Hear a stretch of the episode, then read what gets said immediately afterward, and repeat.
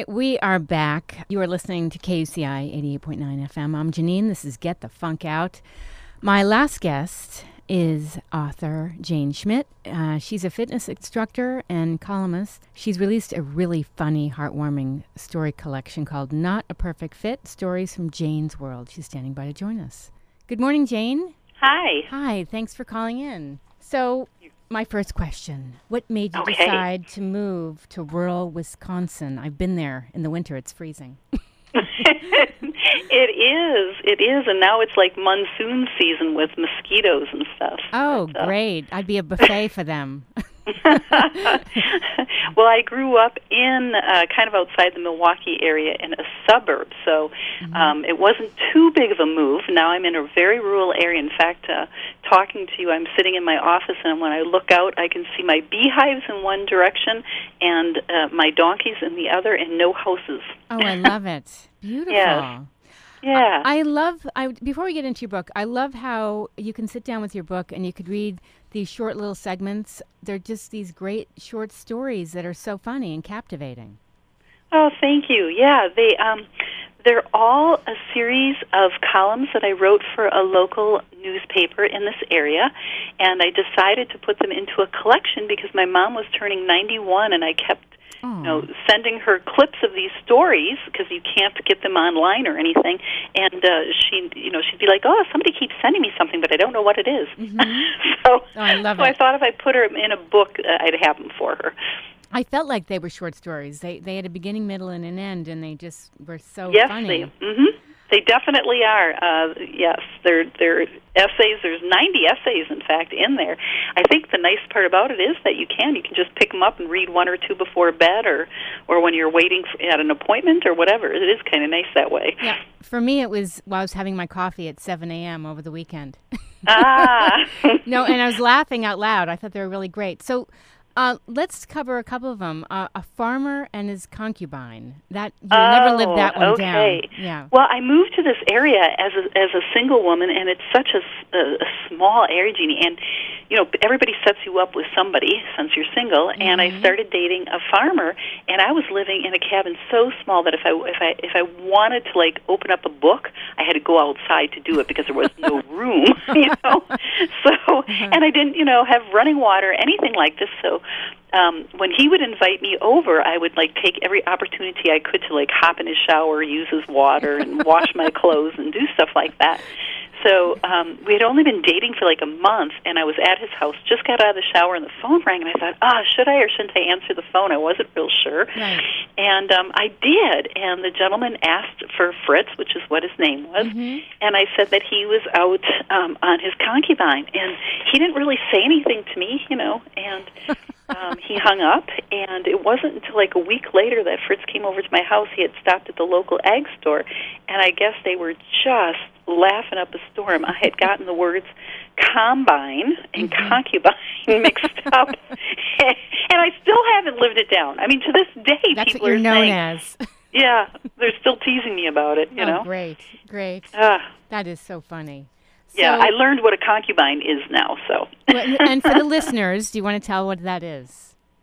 uh, well, it's somebody who um, gets paid to be an escort. Mm-hmm. And Right? yeah, that would explain the hilarious l- joke that will never leave you. Right, and a combine is something that you use to mow the hay in your field, so Yes. they're quite different. and to be out on your concubine is is a little bizarre. So Yes, and embarrassing. yeah, a little bit, a little bit. so let's talk about uh, another one. This is really funny. Making hay at midnight. Oh well, I was getting getting ready for a vacation, and I, you know, everybody knows what that's like. You're like running around and you're doing a thousand Oh, different yes. things. Plus, you're trying to do your regular work day, right? Right. No. And so I came home and, you know, packed up some more clothes and and went over my pet list. You know, I, I have lots of animals here, so you know, I was making sure that the babysitter would be good, and then thought I'd get to bed early. And uh, I no sooner laid down, and this I could hear the tractor up on the on the field, and and they were you know, obviously making hay. And I just kept thinking, what the hell? You know, it's like Yeah. 9 p.m. at night and they're making hay. And so I was kind of tossing and turning. And then I started thinking, well, it's third crop, and that means that we've had a good year. And so Yeah. that's really good for the farmers. So I was trying to, like, you know, like, okay, this is cool. This is what they do. But I kept thinking, why do they have to do it at night, you know? And uh, it got to be midnight, and I could hear the guy's like I could hear his uh, uh, radio, you know, when he'd get closer, and then I could just hear hear the engine or whatever, Right. and it was driving me just bonkers. So finally, at around two in the morning, I threw off the covers and came downstairs, and I have a border collie, and if anybody has a border collie, they are just like they're right on you. The minute you get out of bed, they're standing right there, you know, ready for the day. And I opened up the door to let him out, and I thought, my God, he is like making hay in my driveway. Mm. And I looked, and here I had left my car on all night long. All night. Yes, and it was the engine. So the fan would kick in to like cool it off. Yes. And then of course you couldn't hear the radio, but you could actually hear that radio was going when it wasn't.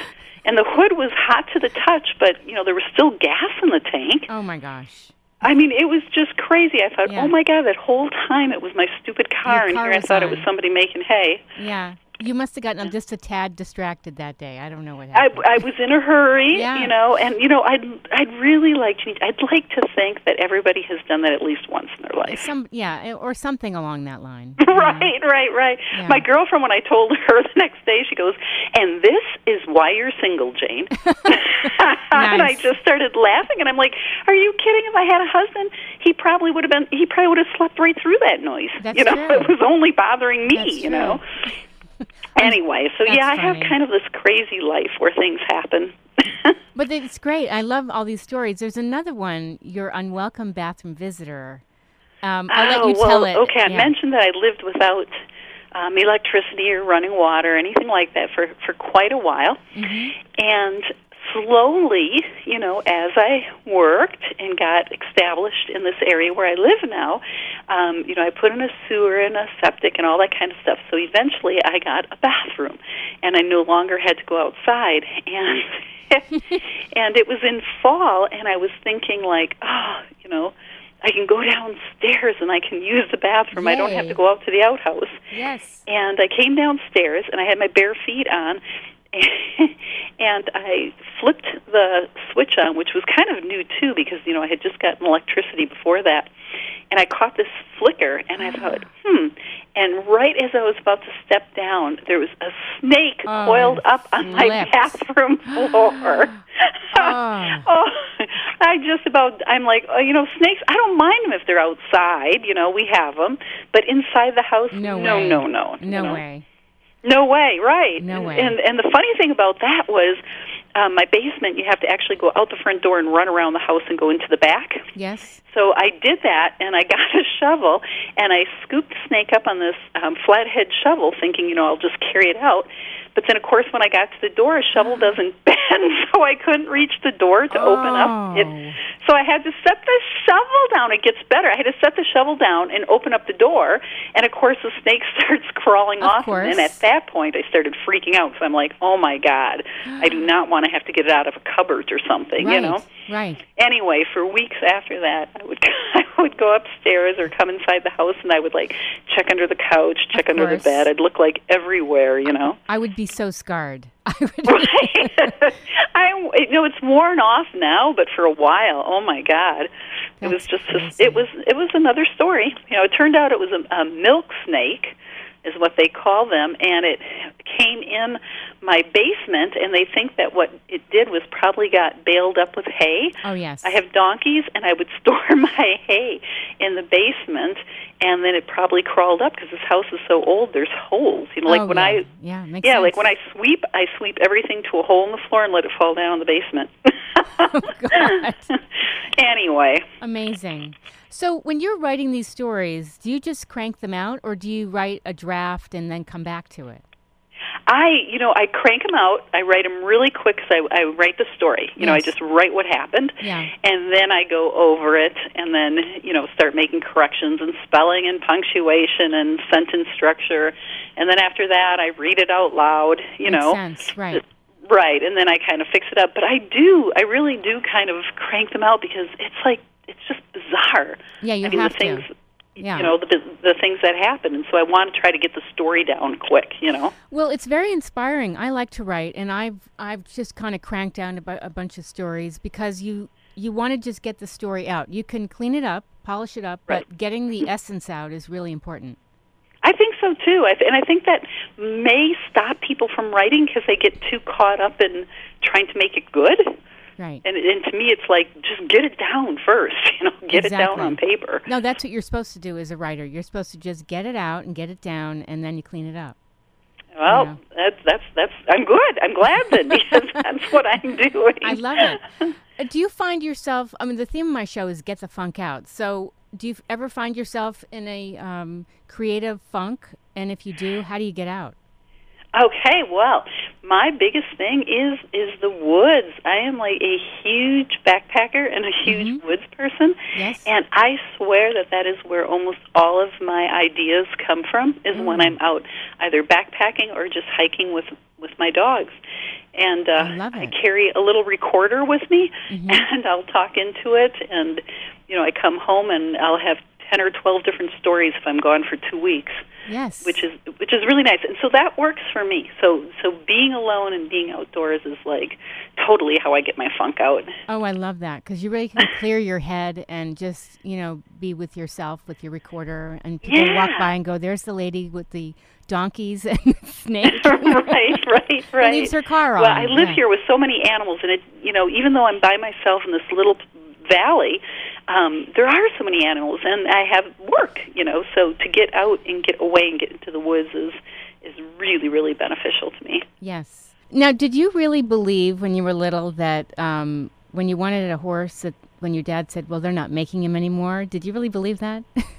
No, you know, he I I when I started begging for a horse, that was the first thing he said. They don't make them anymore, and I just knew. You know, I'm like, no, I've I've seen him. it's like I see him down. You know, I see him when we're out driving. I see him Yeah. when we go out to the country, and so. uh uh, that's when I started campaigning, and and I really didn't let up until I got one. Oh, I just was bound and determined. I mean, I even changed my name. They all had to start calling me Flicka. I would not answer to Jane. It was like, my name's Flicka. Don't call, you know. That's so cute.